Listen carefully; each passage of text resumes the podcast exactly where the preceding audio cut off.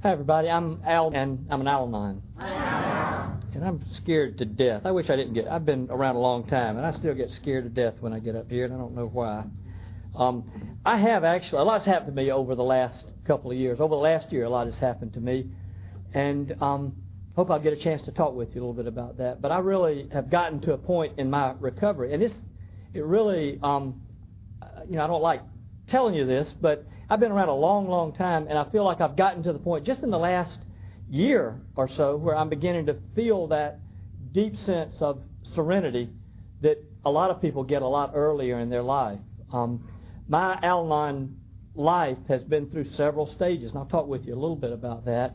But it's been just an overwhelming experience to come back here because I guess the theme of my life the last year has been like completing circles. There are a lot of things, you know, I've, when I passed 50, maybe I started thinking about these things more. I don't know. I'm, I feel like I'm, uh, you know, I'm getting a little gray hair and things that are just. Uh, I feel, you know, I'm just not the person you see in this old body. You know, I'm a Alateen at heart, and I hope I stay that way.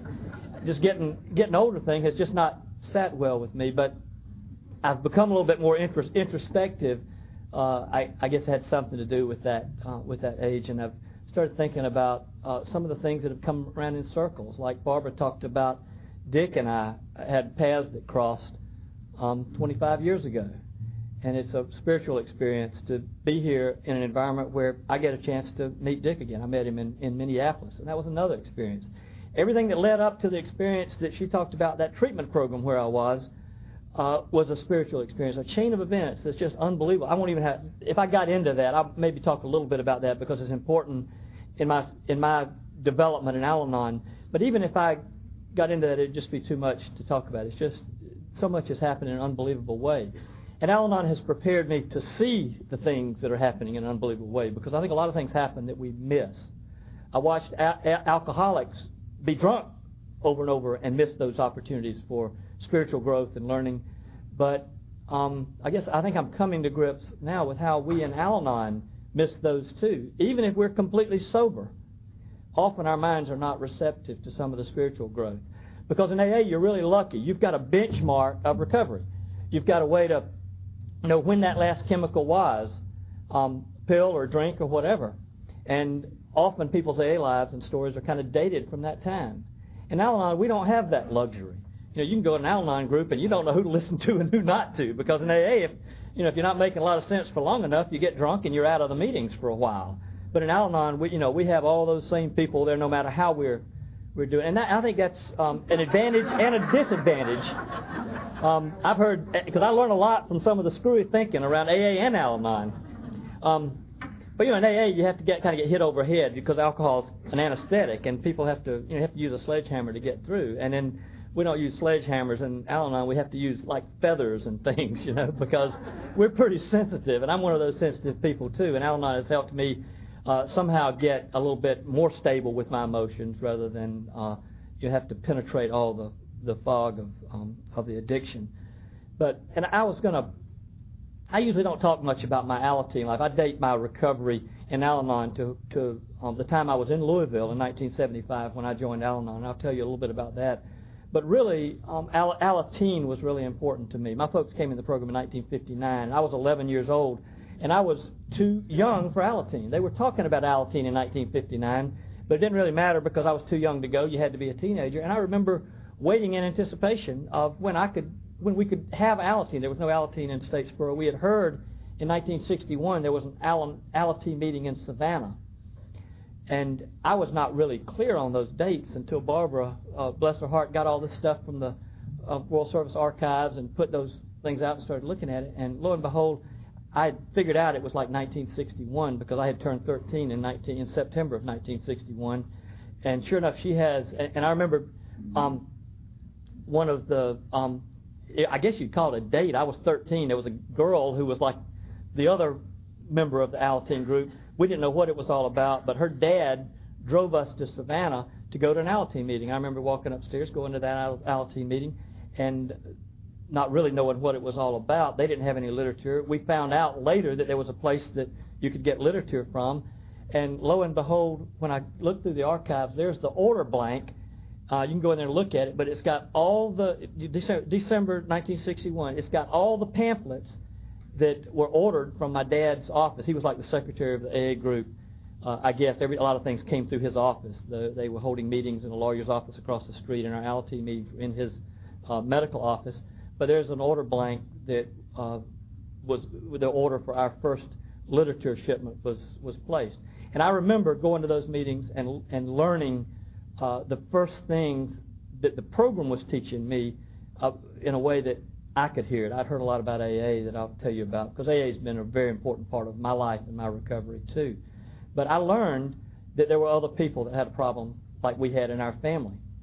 I also learned that I could love my parents but hate the disease that they had, and it allowed me to separate the two out. And um, that was really, really important. But not because I felt so hurt. I had a wonderful childhood. I don't. I didn't have any abuse in my family till my folks got sober, and that's when the abuse seemed to start. it took. We had a long adjustment in recovery in our family, so I'm glad we didn't have ADDs and by diagnoses and Prozacs and everything back then because we'd have been uh, characterized as a really nutty family, I'm sure. Um, Ten years, I remember a lot of ups and downs and um, a lot of things that today probably would not have been seen as a part of recovery. But thank God we didn't have some of the technology and chemistry that we have today. And our family has found a recovery through the principles of this program, and it has been um, uh, it has been rewarding not just for me, but now my kids are adults, and, and it um, awes me as to what they've learned by kind of a process of osmosis. osmosis. So over three generations now, I can talk about this recovery, and it's, it's really a, um, an amazing experience. But we didn't know what this Alateen thing was all about. We had um, a few friends who, once we got some literature and started having our meetings, a few other friends collected, and then I remember and there was no such thing as anonymity. Everybody knew my dad was a doctor. He was very proud of his recovery, and um, we would do things to. I remember well, a couple things. I remember my dad talked in. This was a little later. This was in 1963, 62, I guess. He talked to my high school class. I was in the ninth grade in Statesboro High School, I remember sitting from the balcony as you. I remember where it was because as you progressed to the to be a senior, you got to move up closer and closer to the front. And I was the first class in the high school, so I sat in the balcony. And I remember looking at the balcony, and he told his AA story to everybody in that um, in that high school class. He had probably delivered a third of the kids in the class, and they all knew him as Dr. John. And and uh, and when he got up and told his story, I was I didn't know how to feel. I was uh, confused and a little embarrassed. But I'm so glad that there was no anonymity except at the level of press, radio, films, and TV with my folks because uh, for years, I mean, as late as literally two months ago, somebody from that class came in. This was years and years ago, but as late as two months ago, somebody from that class came in uh, to recovery, and it, it had something to do with being in that in that class and learning that you don't have to be ashamed if you've got a drinking problem or a drug problem, and also that there is help and there's hope uh, if you have this disease in your family. The first part of my my memories, though, were confusion. Like I said, there wasn't a lot of violence and a lot of, and I don't have a lot of glitzy, glamorous stories. I'll tell you a few of my stories, and they'll just bore you to death. But um, you probably, you know, that's part of my story, so I'll tell them. But um, but you know, there wasn't there wasn't a lot of glitz and glamour like you hear in a lot of other other talks. Um, but there was a lot of emotion in my story in my life, and a lot of confusion. I was in that characteristic role of the oldest child in an alcoholic family. I was a family hero. When things were coming apart in the family, um, I didn't know what was happening. I learned later about all these roles that kids take on, and our family just fit them perfectly. Long time before anybody ever invented the roles or ever decided what they were. But I was the family hero. You know, when things were going bad, I remember I was the one that was, you know, kind of there. Not that anybody told me to, but you know, I was there to kind of pick up the pieces. I remember um, helped my mom get up in the morning at times. And I remember when my dad was off in uh, in prison, uh, I was you know I, I would help um, you know help get um, get my brothers and sisters you know awake and ready to go to school. I remember when um, my dad came back and my mom was um, go, doing some of her psychiatric uh, uh, drug stuff having helped my dad make breakfast. I mean, you know, this this guy could not make breakfast. Uh, he was. I, I remember. You know, I don't. I have a few vivid memories of these times and how how uh, screwy they were. But one thing that I do remember, I, won, I this is what made me decide that I needed to help fix breakfast. Is that he made us hot chocolate one morning. I'll never forget this image. And he figured if you took some water and this old Hershey's cocoa, you know, you put in water and it bubbles up and a lot of dust. Um, I remember that was his hot chocolate one morning. I remember trying to eat that with I don't think it had any sugar in it, it just had water. And we, and it didn't. My brothers and sisters weren't as old as I was, but they figured out too that Daddy didn't know how to make breakfast, so we kind of handled things uh, after that. Um, things were confusing though because they just they just didn't make sense. And when you're that age, when you're a kid, you put your parents up on a pedestal. And so if things are not right, um, like a lot of kids do, I began to to believe there's something wrong with my interpretation of the facts. And so a, a child in an alcoholic family takes on a lot of the, the guilt and the feelings and the and the the the scars that come from alcoholism, particularly when the alcoholics are kind of anesthetized to the to life, anyways. And I remember a few of those were um, were things that still stick in my mind. Some of them have had some permanent impl- uh, implications. But I remember one night, for example, you know, it's it's normal to have arguments in family. I argue with my wife and my kids, and we try to have a way to settle things and and uh, resolve disputes in some sort of a way that's constructive. This particular night was about the television. We had a a, a, a TV. They were kind of new in the late 50s, at least in Statesboro. I think you had like one channel in Savannah, but uh, we were watching the TV program, and my mom said, "Well, you know, they got to go to school tomorrow. It's time to time to go to school, uh, time to go to bed, so they can get up and go to school." And then my dad, um, you know, would say, "No, it's uh, it's not. Uh, it's you know, this is a good show. You know, it's an educational thing. They need to stay up and watch it." And and we said, "Yeah, that's fine. We'd like to stay and watch it." Mom said, "No, y'all need to go to bed." Going up to bed, Dad said, "No, let them watch the show." And um, they started arguing about it. Now that you know, if you resolved an argument and decided what your parents going to do, that's one thing. But this argument didn't just resolve. What happened is in the middle of this argument, it switched sides. Uh, so next thing my dad said, "Well, you're right, honey. They got to go to school. This program's not that important. Uh, your kids going up to school." And she would say, "No, you know, you're the you're the, you've got more education than I do. You know what's important and what's not. Kids, y'all stay up and watch this show." and so we said, "Okay." And so and so the argument commenced in the other way. And, you know, after a while, I tuned out. I don't know how many times the sides were switched, but I do remember that night being chased up the stairs in our house to our bedrooms by both of them. like I had done something wrong. And I remember, and, and I remember that we didn't, like I said, we didn't have a lot of violence. I remember lying. Some of you, I think, have been over at Lee Street in Statesboro, and you know, there's a there's a living room and a, and a long line of stairs that goes up to the bedrooms that were mine and my brother's at that time in, in Statesboro, and I would um, lie at the top of those stairs and listen to the, you know, the craziness of what was going on. I remember a fight that night was that was one of the few physical fights that my folks had.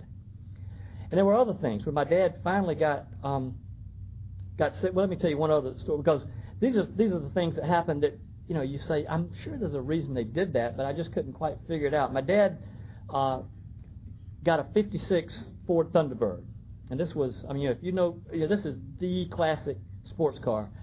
And I guess you know, there was three years they made the Thunderbird with the two seats, um, you know, that uh, had the, the fins and the style, and you know, just really a neat car. He had the '56 model. He went up to Detroit, watched him make it, drove it back down, and uh, that summer we were when he came back with it, we took a trip uh, to Tybee Island, and if any of you have ever been to Savannah Beach, it's a long road, US 80, between Savannah and Tybee Island.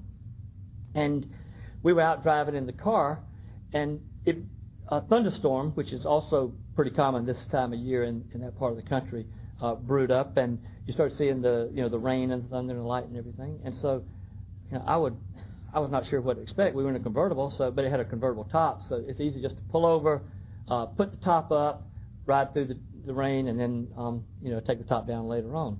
But our solution to this uh, event was that my dad said it's a long straight road, no curves in it, and he figured that if he goes fast enough, the rain would blow over the top of the roof. So he did instead of telling us to stop and let's get and put the car top up, he said everybody just lean over and the rain will be, you know, the rain we, we won't get wet and you know it'll, it'll be fine. And and I said, oh okay.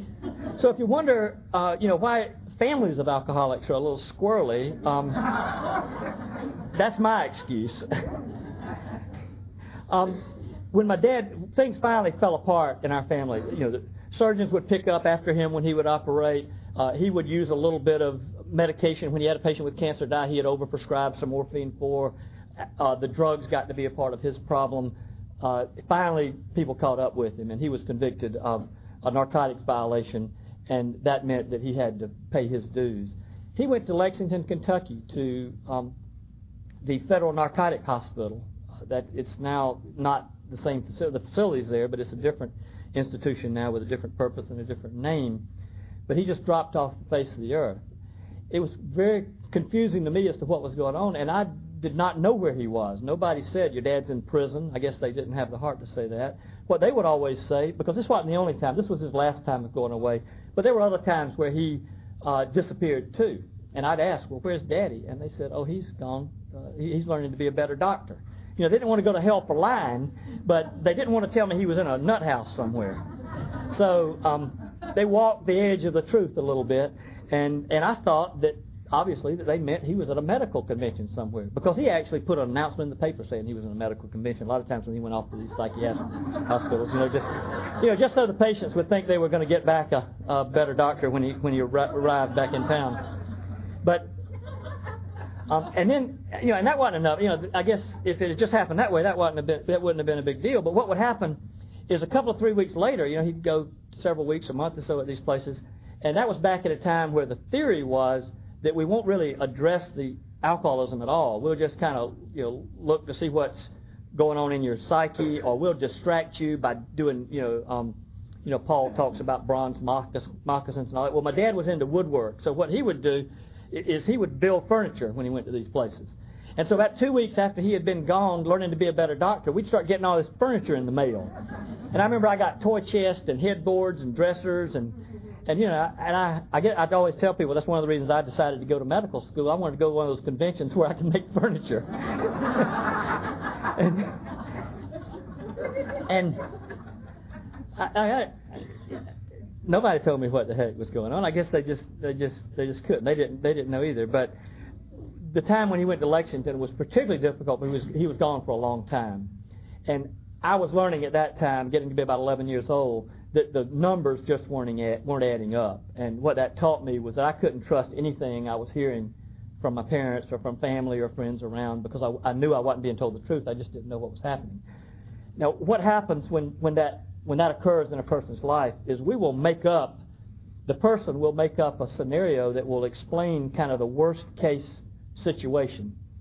So that no matter what is happening, the worst case situation will explain it away so the person can by reconciling the emotions with the worst case situation, then you, you come out ahead when, whenever you learn the truth.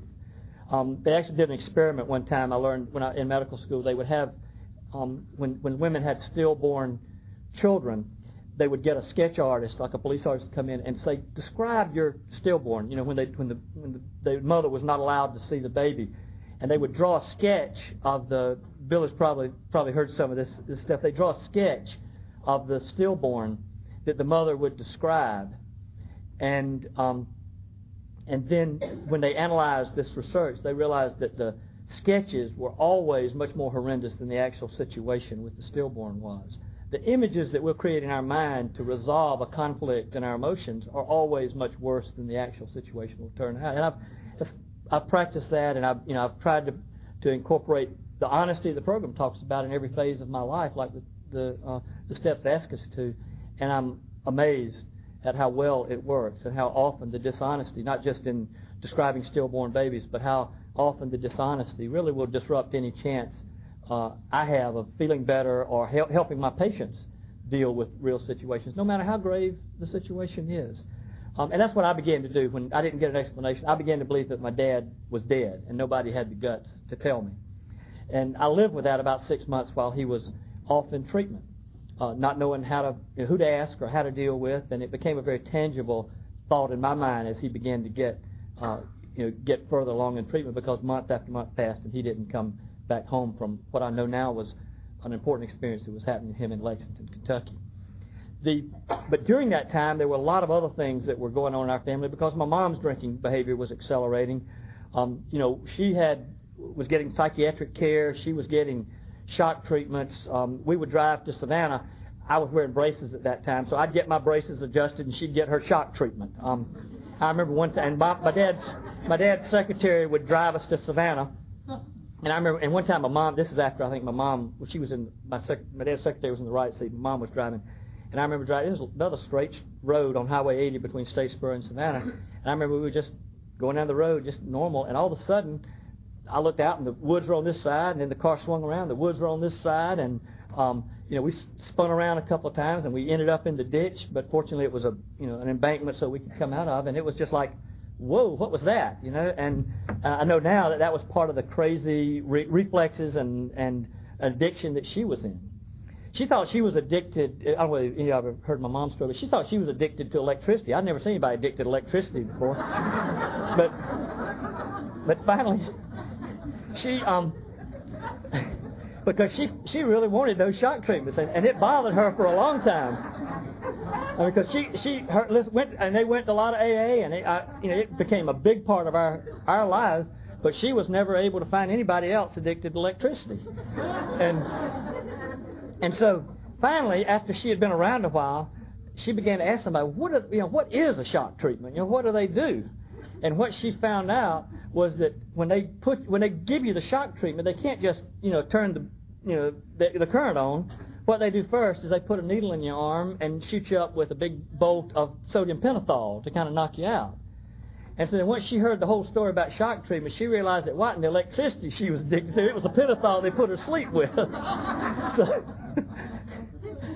so um, and then and so she was that that was that part of my my family stuff was going on. My sister wasn't born then. We had two brothers, and um, we were all trying to survive. But we did have family that would that would help us. Um, we had an I had an uncle who lived out in uh, Jemps, Georgia, which is six miles south of Statesboro on 301.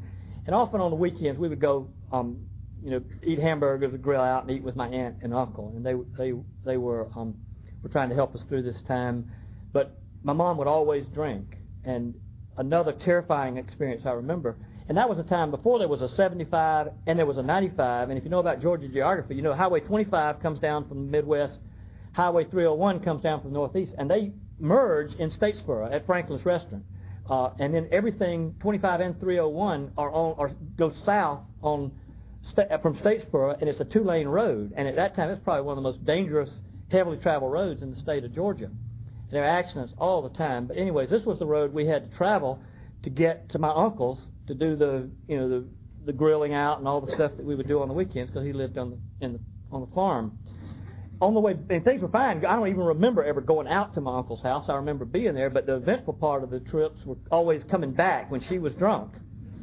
And I remember one night that um, I was having, oh, you know, probably frequently, but I remember this particular one night where I was having drive. And this was another thing of how a lot of us in Al-Anon begin to develop feelings of inadequacy. And I think it contributes a lot, uh, in some way, a lot of the ways that I feel like I am, I hate to use the word scarred because I've found a way to take most of these traits that I uh, was given in, in addiction and they've now become positive elements in my personality, in my life. So, but I, for lack of a better, um, better word, I'll use, I'll use scarred because in a sense that's, that's what we, we, we throw around. But they're really more attributes that I developed during the drinking years. And Al-Anon has allowed me to turn those into good things for the most part.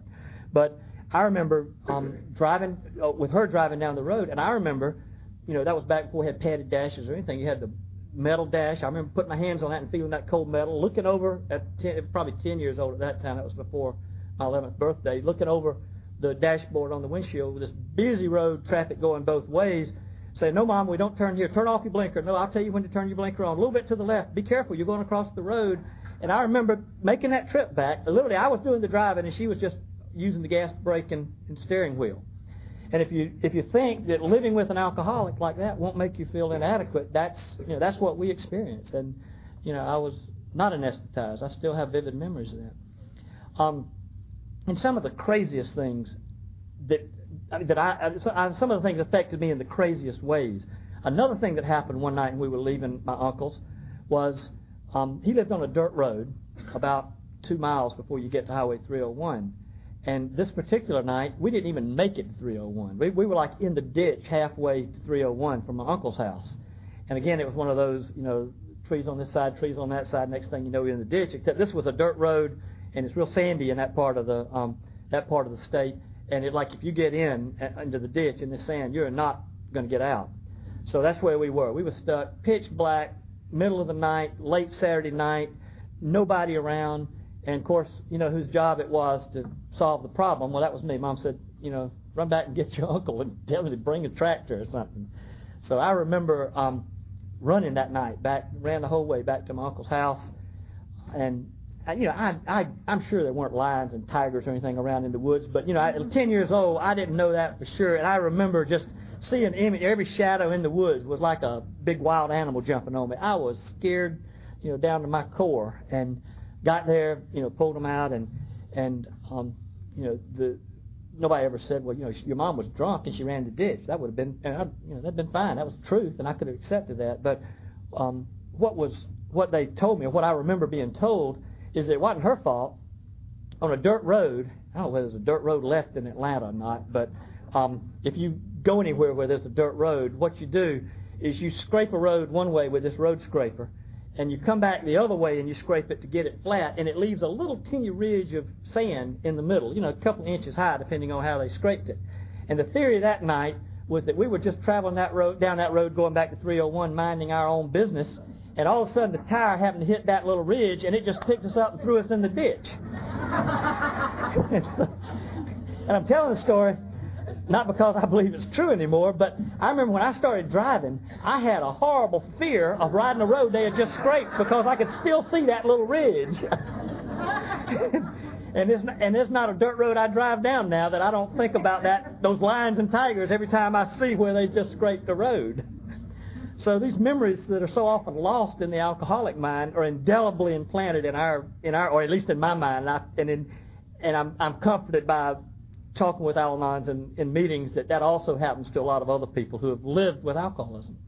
Also, AA members. You know, I, I, I probably won't have time to talk about this much later after um, I get involved in, in Al-Anon, but a lot of AA members have those feelings that AA has not dealt with. I mean, AA doesn't deal with a lot of that stuff in my experience. It can, but a lot of people don't address those little insignificant feelings like I'm describing in my life in AA. And I've seen a huge number of AA members that after 5, 10, 25 years of sobriety will then move over into Al-Anon and deal with some of those, you know, real um, deep attributes from growing up in an alcoholic family. I've watched AA members come into Al-Anon who were very angry and resentful. You know, the people that hang around AA for years and years and still have a resentment at everything that walks in front of them. Often, um, in, in my experience, when those people have come to Al-Anon, they they might not even realize before they get there, but they've had an alcoholic family member or father, or they've lived with those little ridges in the roads like I had and things like that, and it can create really fears that we don't know where are coming from. And I'm so grateful that Al-Anon has allowed me to help understand and through an inventory deal with some of those fears that are uh, that are there. Well, my dad finally did come back from Lexington, and when he came back, uh, he was a different person. I don't remember exactly when he came back. I, I can tell you when he was supposed to come back because that had another impression on me. But he, um, if you ever heard his story, he flew from Lexington to Savannah, um, to Atlanta, changed the planes in Atlanta. That's another reason I guess being here this weekend completes a lot of circles for me because that switch in Atlanta was an important part of his story. He did not have the courage to get on the plane to um, to go to Savannah. And I'm probably getting a little ahead of myself because what had happened is my uncle, there was a um, had an uncle, Uncle Bill, and Aunt Honey. He was Uncle Bill was mayor of Statesboro. Our backyards adjoined, and I was lucky to have friends that when things got really rough, they'd kind of look in in through the back door. They'd come over to our house, and they would scoop me up and take me out of uh, out of me and my brothers out of the family when things really got bad. I remember this summer that uh, my dad ended up going to Lexington. We went down to the beach to St. Simon's to uh, Aunt Honey and Uncle Bill's house and that's when there was a lot that was going on in our family then. My dad's life was collapsing, he was getting to Lexington. My, but my grandmother often died too. Um, my parents weren't there to tell me that my grand- grandmother died. I don't ever remember. I don't think we've ever we ever talked about my grandmother's death with my parents. Uncle Bill was there to do that. I remember walking back into the house and seeing, you know, when they have the the viewing at your house, they have the little podium and the guest book and special flowers and lights and all that stuff. All that was still there. Of course, she was buried but uh, Uncle Bill had prepared me. He had said that my grandmother had died. Um, again, in my dad's story, he talks about everything falling apart, going to Lexington at about the time my grandmother died, and I never had a chance to talk with my dad about this, but I've always felt, if any of you knew him you, and, and know my mom, you know what a passion they have for recovery and what a commitment they have done to help the suffering alcoholic. And I've always believed that part of the reason that my dad was committed like he was is because his mother died when he was in, he actually had to get a, a person deputized to take him out of his handcuffs to take him to his mother's funeral. She was the only person probably in Statesboro that knew how sick he was. She kept saying for years, something's wrong with John. And everybody else said, no, he's a surgeon, he's doing fine. And until the deputy sheriff took him to Lexington and he stood before the judge being sentenced for that, it was as though everybody in town was saying he's just he's just fine. And when my grandmother died, she never had a chance to see him uh, recover.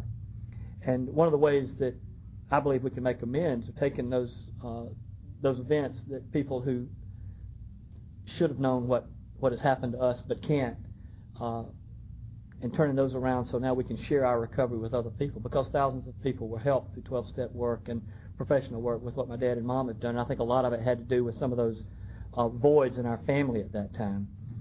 But anyways, I remember coming back uh, to going down to Savannah that time. We were supposed to meet him at the plane, and um, the Savannah airport was a lot different than it is now. We didn't have the concourses. Everybody would walk out to the to the chain link fence, and the DC-7 or whatever it was, the the stairs would come down, and you'd walk in, and you watch, you could watch people getting off the stairs of the airplane. It's a real dramatic event, you know. And we watched everybody get off the airplane that my dad was supposed to be on, and he never got off.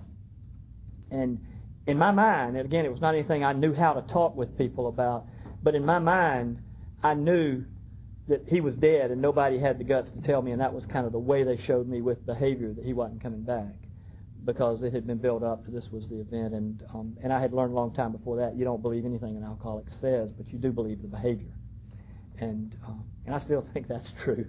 Um, um, some of these things we learned turn out to last. Um, but we went back home, and his return was a very uneventful experience. Next thing I remember is that that first night he was home, and my mom was still sick then. She was still, you know, searching for her solutions. But my dad came up, and it was the strangest feeling. Uh, I, I've watched other families see a loved one come back and experience it. You may have, but it was the body that left. It was my dad's body, but there was a different person in it. It was exactly what the program talks about, about getting a new personality. This was a person that I'd, I'd never known. He, I, I was 11 years old. He had been drinking all those years, and this is somebody I didn't know. And he came in um, to our room, and my brothers, my two brothers and I had an upstairs room that I uh, mentioned. We had been chased upstairs too before, and uh, he sat around that night and just, and just talked. And it was the first real honest, open discussion that we had. You know, they had dropped us off at Sunday school. He was actually a, a Sunday school teacher during those years, but I don't ever remember sitting down and having a conversation like this. And it was not just, uh, it wasn't really, a, I guess we must have asked questions, but to me I remember it as a one-way conversation where he was trying to tell us what he had gotten in his recovery. He was telling us about AA. And uh, and I think I think also making amends. I didn't understand enough of what was going on, but it was just what I needed to hear because as the oldest child in that family, I had taken the weight of the world on my shoulders. I had somehow believed that I was all this confusion. I was responsible for everything that had been going on in a distorted, sort of crazy, unconscious sort of way. And um, he said, no, you know, none of us were responsible. We had had a lot of things going on in our family, and he didn't even offer a lot of hope. He said, you know, I've, I've met some people you know, I've, we've got a new way to live, and I'm sure he mentioned the words AA and steps and all. But he said we've tried a lot of things, and it ha- and it hasn't worked. Um, we're gonna we're gonna try some new things, and we're told that it's going to work, and we trust the people that have told us that this is going to work because nothing else really has. And he went around the room and he pointed. I remember him pointing to me and my two brothers and said, you know, one of the ways we're going to do it is kind of a spiritual way. You know, there's, and you know, I didn't have any real deep religious conceptions of God. I knew you had to go to church and there was a higher power. I, I believed in that. But he said, you know, there's a little bit of God in you and you, and he pointed to my brothers and sisters and says, a little bit of God in your mother, and together we're going to work together to make that force have some impact in our lives. And um, for me, it was a it was like a weight coming off.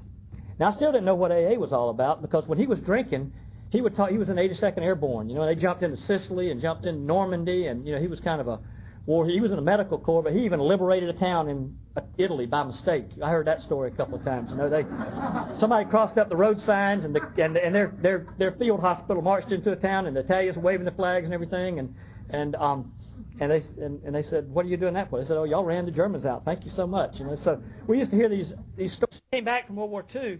You know, the insignia. You see that a lot of you have seen the you know the AA insignia, the little curved A's that are back to back together. Well, that actually is a, is an insignia for the 82nd Airborne Division. And when he came back from the 82nd Airborne Division of World War II, at that time, the way you didn't have bumper stickers that were paper like we and plastic like we have today.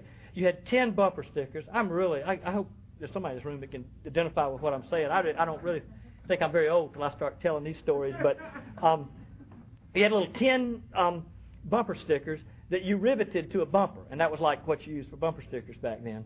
And he had one of these, and instead of putting it on the car, he tacked it on the wood framing of his study. He had a study where occasionally he would he would read and see patients in our home, and he tacked it. I think he had probably forgotten that it, it was even there. He tacked it to the inside of the of the door facing in the study in our home, and it was just this AA sitting above the study. And and I heard, you know, I knew that was airborne paratroopers, and I knew, um, you know, the war stories, and all I heard was AA for about six months. And so, you know, it didn't bother me, you know, but I, I didn't know what how a bunch of paratroopers had helped change things in our family so much. but but you know, I was willing to go with the flow, you know, because we were doing things together and um and we were having vacations and and going to neat meetings and I would hear the other thing that, that happened is that it was a little different then than it is now. You know, it wasn't like you go to a meeting and everybody hurries home or anything. It was like you had to work to go to a meeting. There were like two meetings a week in Statesboro at that time. And it was hard to get to other meetings. And after a while, there were three meetings, but they would go to a meeting every night. And sometimes, and that's one of the reasons that they were connected with um, with Clarence and Martha up here, and Virgil and Mar- Warren. It, you know, Virgil and Margaret Warren. It's the reason I know a lot of the names of the old time Atlanta people because it would be unusual at all for them to take off and come to a meeting in Atlanta, Jacksonville, uh, you know, Walterboro, South Carolina, um, Waycross, Savannah, uh, Macon. They were traveling all around the state four nights out of the week, and then they were staying at home to go to meetings three nights out of the week. And it wasn't just showing up at the meeting. They would have like a meeting for an hour or two, go into a meeting, and it was like the meeting was just kind of something you, something that you had to do. You know, the real meeting happened before and after. And then there was a couple. Um, some of you know Cornel. Cornel uh, was married to Louise at that time. Louise is dead, and he's got he's remarried, but and lives in Myrtle Beach. But Cornel and Louise didn't have any kids, so they didn't have to worry about what time they got up in the morning or when they went to bed. And so they would come from Savannah to the meeting, and they would literally stay up all night long and talk. And they'd go back to Savannah when the sun would would come up. Um, and then, and I would I remember I was that that my program then shifted from more of a confusion to what I call a fascination. You know, I love listening to AA stories, and I know now that part of the reason I love the AA program and listening to the stories is because I began to get some insight into my pain and what was going on in my life but it was also important at that time, and I think sometimes we miss this in Al Anon, it was important for me to be safe to learn about the program, but not have to sit in a room where I had to talk. And it was nice to be involved with AA on the periphery at that time because I could hear the funny stories, I could learn and assimilate some of what the program was about, but you know I didn't have to really get involved. Uh, in some ways, the I guess the pain or whatever, but I you know I wasn't ready to start talking about myself. I didn't know how to, and it wasn't, um, and I I just wouldn't. Have, I, don't, I don't know that I'd ever come around if I had to just show up at an Al-Anon meeting and started to start talking. But I would hear stories, you know, about all these wild things. Y'all heard CD, I guess, and you know, CD would talk about his flying jets and waking up in the cockpit 25,000 feet drunk or sober now, not knowing how to land a B-25 and stuff like that. And then I heard about a guy that, um, you know, that went from coast to coast on a train. And Charles and I tried to figure out who, what his name was. I can't remember. Maybe Clancy or somebody remember who this was, but you know he got thirsty driving this train coast to coast, um, and and he decided that he, he couldn't just stop the train and get a drink. So what he did is he um, he put the train in sheds all around the track for about 200 miles, and went out and got drunk and woke up in, a hospital, and um, and they said, look, you know, Joe, don't. Um, you know, we won't do anything to you, but just tell us what'd you do with the freight train. and you know, I loved all the stories, and it, it began to make sense because the other thing that would happen is all the people that were around our house, CD and Ida and Raymond and, and some other folks, I had learned I couldn't trust what my folks were saying, but I was able to look at what these other people were saying, and then I could translate it back to what was going on in our family. So I began to kind of tiptoe into the world of trust with my parents again. And it was real important for them to be with each other because we, when we did things as a group, it was often the benefit to me came often through these other people, and the kids would get together and talk. And then, like I said, by '61, we actually started um, an Alateen group where it became a little bit more structured at that time, and that was that was important. But there was also a downside to all this family stuff, and I want to make this really really clear too, as far as what I believe, because we were not our parents' first priority in recovery. The kids, the family was not their first. Their first priority was their sobriety. Because I often hear parents come into the program and say, you know, oh, I, I can't go to a meeting tonight, or I can't do this, or I can't do that because I want to be with my kids. And um, there are very few things I'll look somebody in the eye and tell them bullshit about, but that's one of them. Um, because that's bullshit. Um, and it took me a long, and, and I and I had a I had to have a program before I understood why it was that way. But my parents made it absolutely clear. I mean, they didn't come up and tell me, "Look, y'all are playing second fiddle," but I I missed them as much when they got into the program because of all this stuff that they were doing to travel around the around the state to get their recovery. Uh, as in some ways, as I missed them before they had a recovery. They weren't gone for weeks or months at a stretch anymore, and we had to you know to organize our time a little bit better. And a lot of our time when there was weekends and events were family time, going to AA retreats and conventions, and and that's where I met a lot of the people in Atlanta. We would um, we would come up to um, the Georgian Terrace Hotel. I remember we had a convention, and and I um, I, w- I met you know of course I was introduced to Clarence and and Martha Roberts and and Carol. Uh, and I became friends and dated a while, and she was like one of my first girlfriends, and you know, so all these names that y'all are talking about this weekend just really bring back, bring back memories. And I think it was, I mean, I like Carol, but that time nobody knew what a vinyl roof was, and her dad had this black Lincoln, I think, with one of the first vinyl roofs, and man, I loved that car. Um, I thought it was convertible till she convinced me it was something new called a vinyl roof. But, anyways, um, but we would go and we, we went to Birmingham. There were a lot of people that you know, all these same people showed up at all these conventions around. So we became pretty good friends going to these conventions. Went back to Louisville, Kentucky, and and uh, my dad talked at uh, Southeastern Convention in Louisville, Kentucky back uh, you know in the '60s. Sometimes I don't remember when. And he got uh, he was, you know, they gave the speakers at the convention, they honored them with making them Kentucky colonels. And so he got, he was so proud of being a Kentucky colonel. And uh, I didn't realize what it was for a long time because last time he went to Kentucky, he was in handcuffs in a sheriff's car going to Lexington. And all I knew that being, you know, watching him, being a Kentucky colonel was like the greatest thing in the world. I, you know, now it makes sense in understanding all the background. But uh, I was asked to go back and be a visiting professor at the um, uh, uh, at University of Louisville and a pro- program they're doing to help alcoholics called the Healing Place, which is a real remarkable facility. But um, Burns Brady asked me, said, Al, when you're in Louisville, is there anything in the world you know that you like while you're here? And I, I told him uh, two things. I said, yeah, I always wanted to be a Kentucky colonel. so, so you know, you know Burns, Burns, Burns, you know, big shot, and he'll pull strings, and he, you know, next thing I know, I show up and they, you know, I'm a Kentucky colonel now. So, um, and the other thing was that uh, I um, I wanted to do uh, I wanted to, to, to do grand round. This probably wouldn't mean anything to those of you that aren't physicians in the room, but um, I wanted to do grand rounds at the University of Louisville Hospital on the surgical intensive care unit because I I'll probably have to I will have to skip over a lot of my medical school stuff like I'm just I could y'all probably don't need to be here as long as I need to talk but anyways um, but but one of the things that helped me decide what I wanted to do with life was at the University of Louisville, um, when I was there trying to be a surgery intern, I had decided I was going to go into surgery. And I kept getting hit broadside with all these alcoholics that kept dying. You know, I had never seen an alcoholic die because when my folks got sober, everybody, and this is, you know, a lot of people have have attitudes about alcoholism like it's something really negative, but honest to God, alcoholism was a great thing to have. Everybody that I saw who was an alcoholic always got well and lived happily ever after, usually got their family back, got a job. And I really, it, I it just did never occur to me until I got into medical school at, at Emory that alcoholics die. And I remember the first time it happened. I was a second year, third year medical student on at Emory University Hospital making rounds on an internal medicine floor. And there was a guy who was having barbiturate withdrawal he was shaking and you know out of his head, and you know they were you know they didn't know what was going on, and it was like everybody scratching heads saying, you know, what's happening? We don't know what's wrong with this guy. And, you know, they just kind of doing tests, trying to figure it out. And we went home that night, came back the next morning. And, you know, when somebody dies, they have brand new clean sheets on the bed. The edges are tucked under. You know, all the all the um, luggage is gone. You know, old flowers are gone. And I walked, and that bed was just that room was just as sterile as it could be the next morning. So I knew he hadn't gone down for a test somewhere. And I said, "What happened to to Joe during the night?" They said, "Oh, he died last night. Nobody ever figured out what had, what's happening, what was going on with him."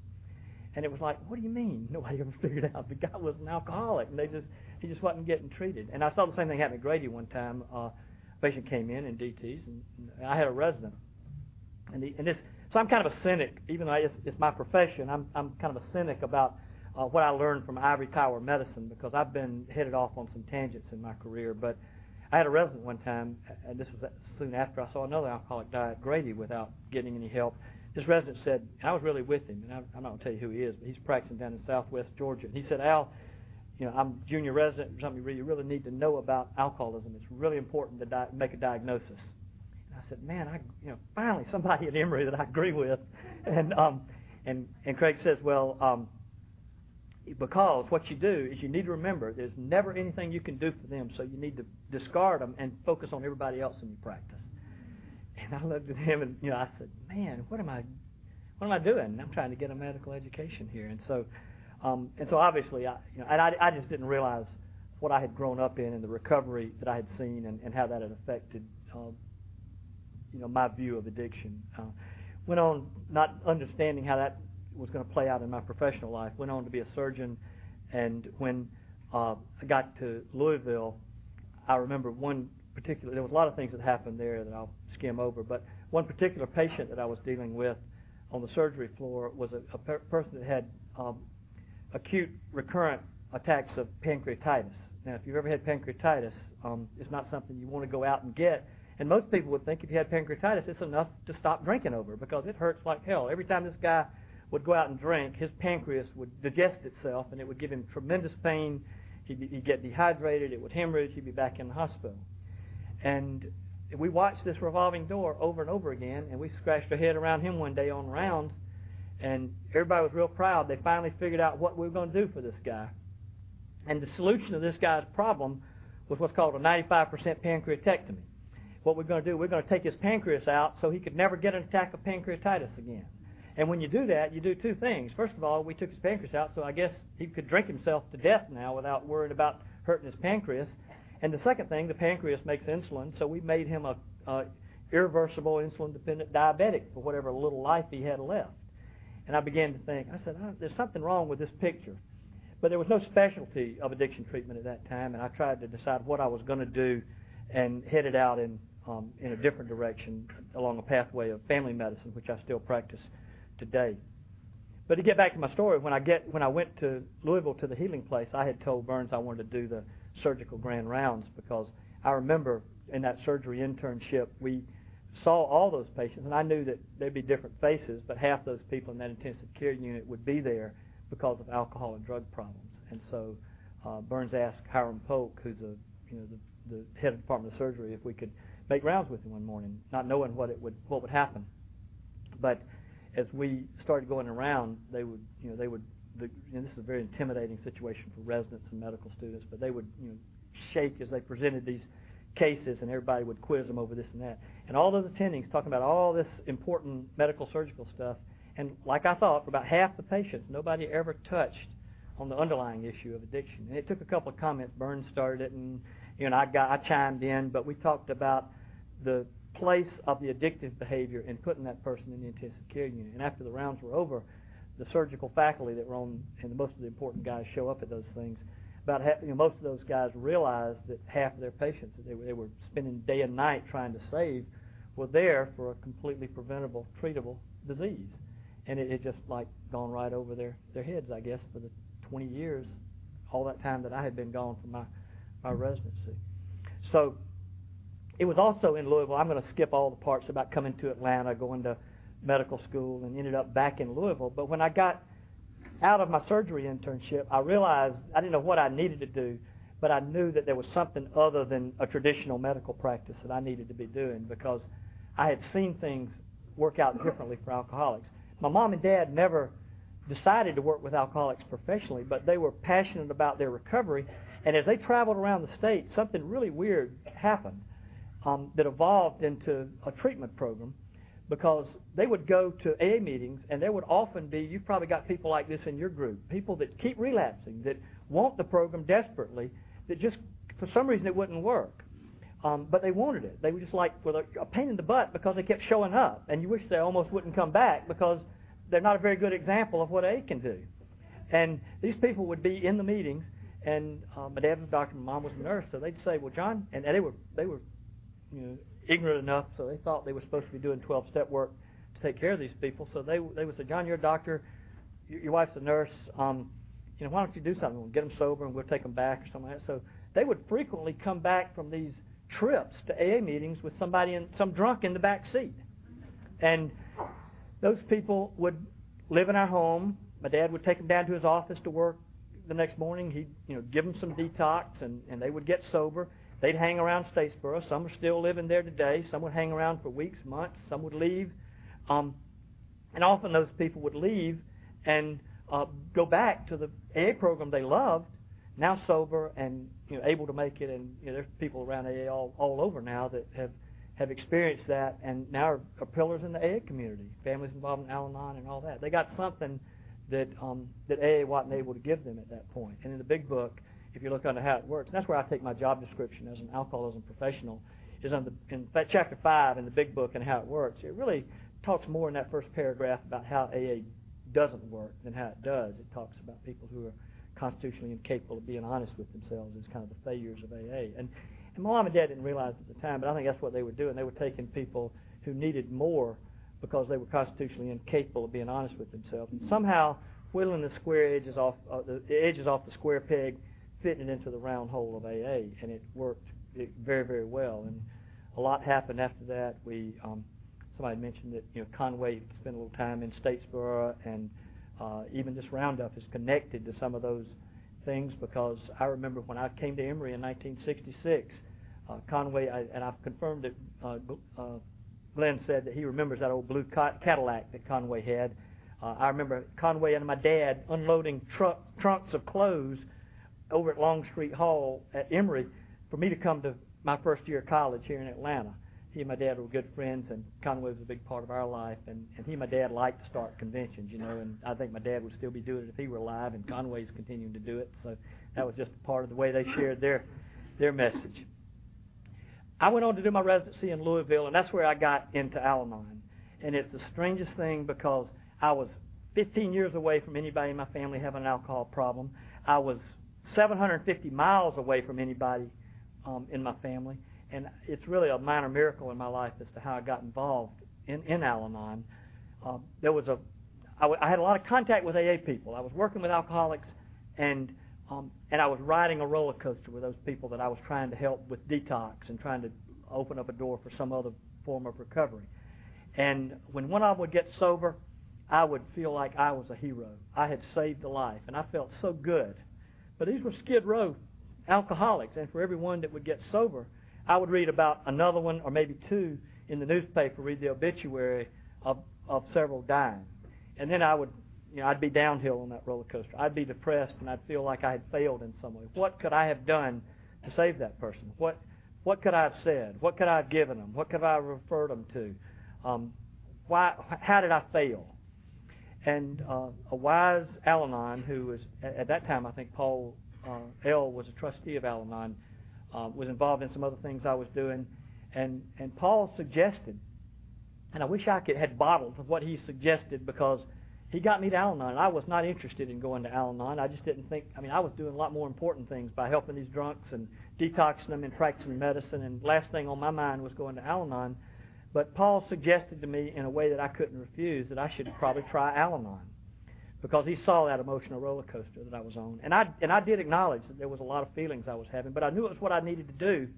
But the emotions were such that I felt like I didn't know whether I could do this very long.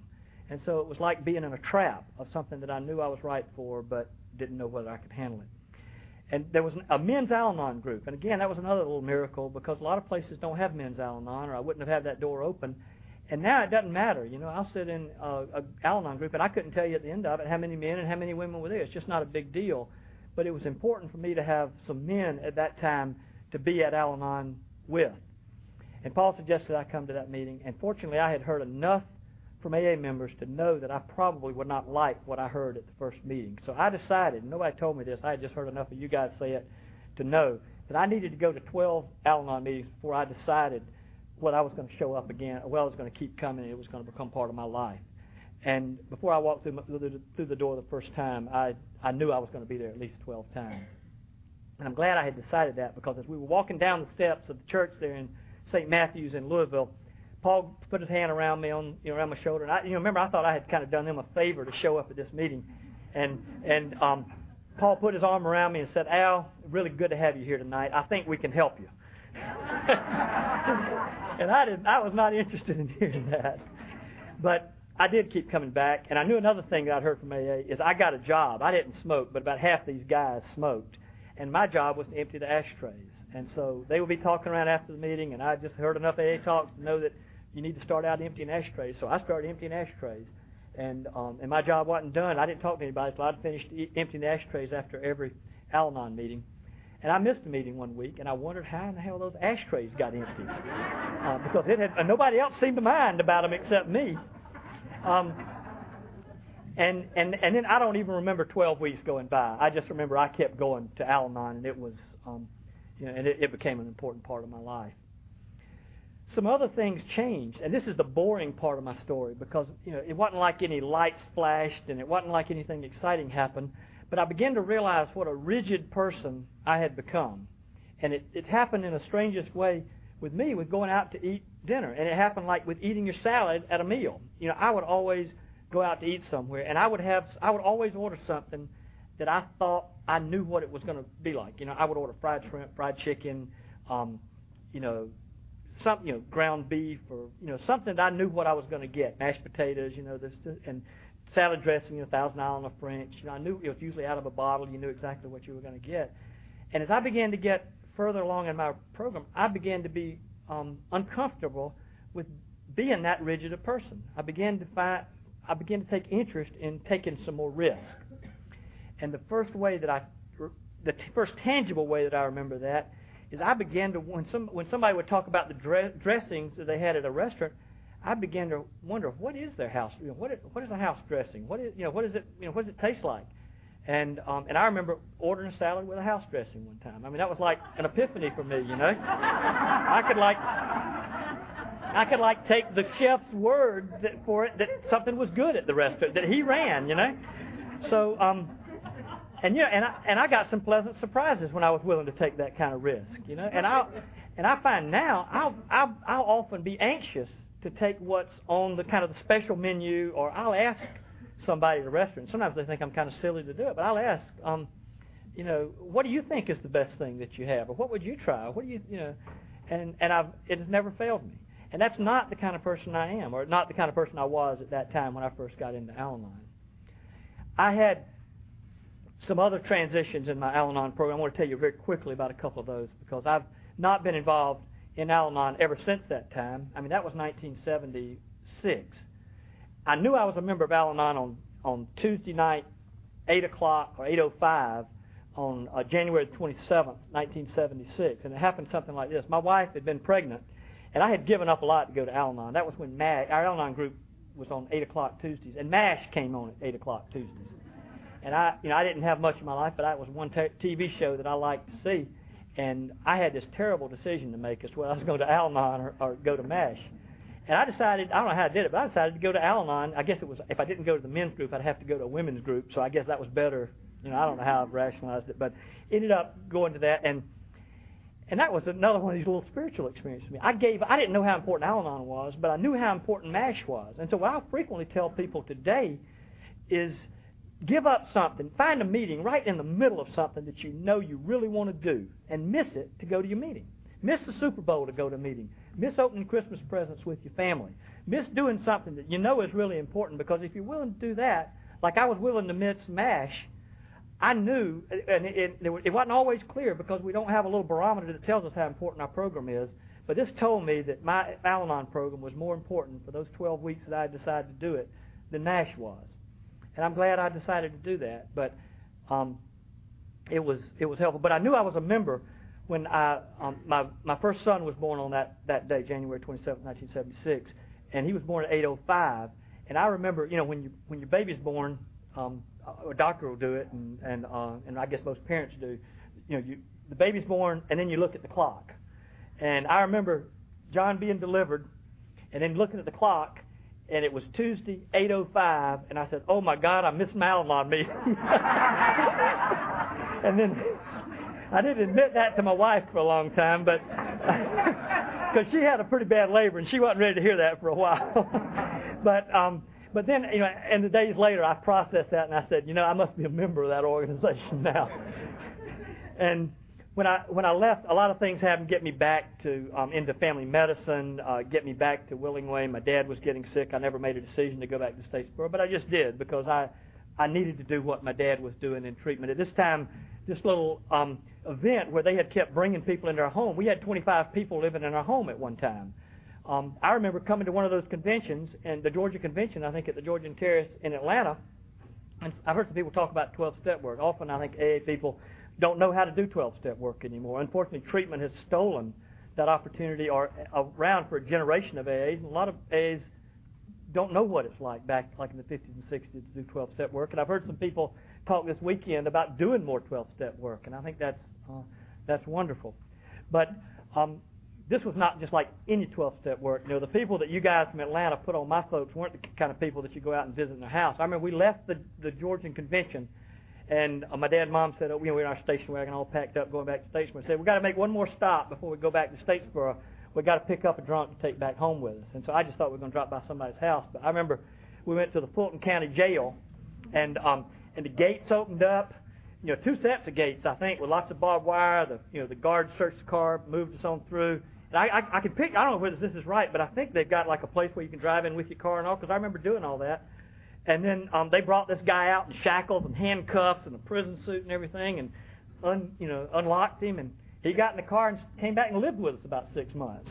Um, and you know, and and um, Ray was a, a radio announcer, and he announced radio on on uh, you know in Statesboro for years and years. Everybody in Statesboro knew him because he was the chief radio announcer in Statesboro for decades. I, I think he's gotten elder. I don't think I don't know whether Ray's still alive now, but um, you know that was that was kind of the the way things had evolved. And um, the you know like I say, our house was flooded with these people that uh, of this this particular variety, and and it wasn't my folks. They thought they were doing 12 step work, but the accountant came in one day because my dad was basically going bankrupt again, doing this what he thought was 12-step work.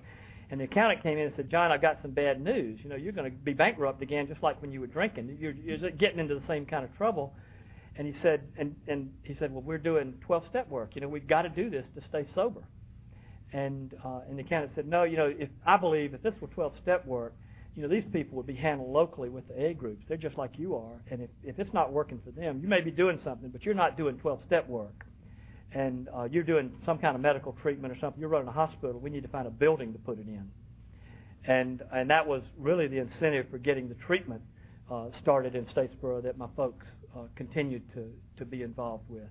Um, so because a lot of people have trouble drawing the boundaries between treatment and AA, and to me they're absolutely clear. There's no there, there's no overlap at all in my mind. If I'm doing if I'm charging, because I do I work in the field professionally, and if I'm charging for somebody for something, they can get free down the street in AA. I'm doing something unethical. So, um, you know, I know people walk in my office. I'll always say, um, you know, let me send you to AA before you spend a lot of money with me. Now, if they're shaking, they need some medicine, and y'all don't prescribe, so I have to be involved in that loop. But um, most of the people I work with have absolutely no interest, at least when I first talked with them about going to AA. And, um, and I'm privileged to be a conduit back to the fellowship and, and really pride, you know, my background on allowing me to, to do that. Things have not always been pleasant. Like I said, I've, I've not had the alcohol and chemicals to deal with, and that's not even an option. I don't think we have the option, well, we have the option to drink and, and, and drug in Al Anon if we want to. But what I believe is that we've got a program just like AA that if we use our program, we won't need alcohol or drugs.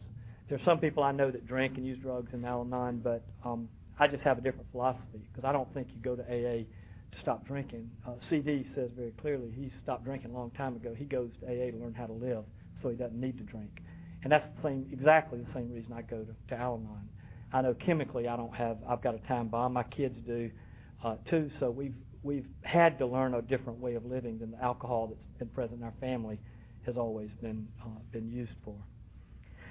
Let me um, begin to wind wind down a little bit and talk about a couple of other things that are important to me as I've as I've learned to grow in trust with my program and and learn you know really from deep in my bones to develop some serenity that I've heard you talk about. I, I had to get serenity initially when I came to Emory. I had a little plaque that said the serenity prayer, and I read that a million times because I didn't have any serenity in me. I had to get it off the walls of my dorm room to make it work.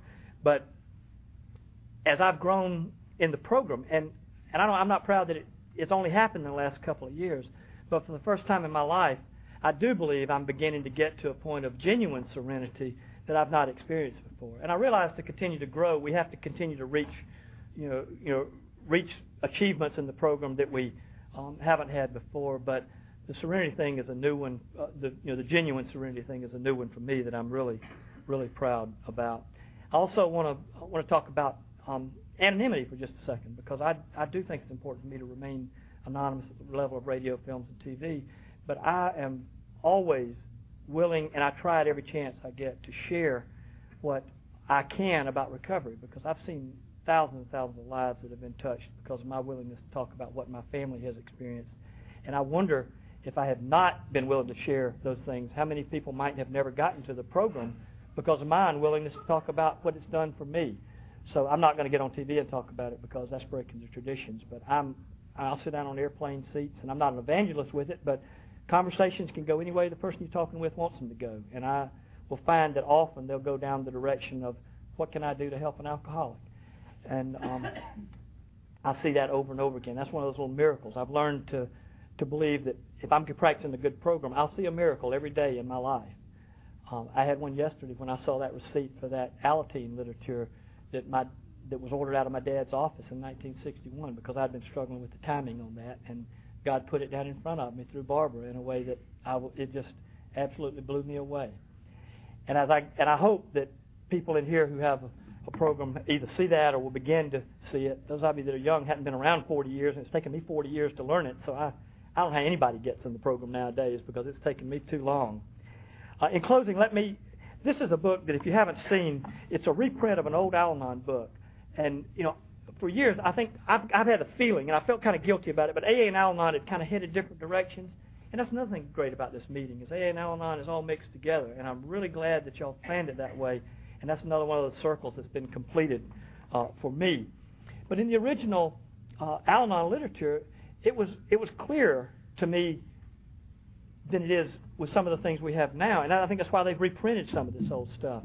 That we really are entangled more with the alcoholic. And by doing things uh, to help others, we help ourselves. Because often we hear, I've got to be selfish and I've got to help myself, and that's true.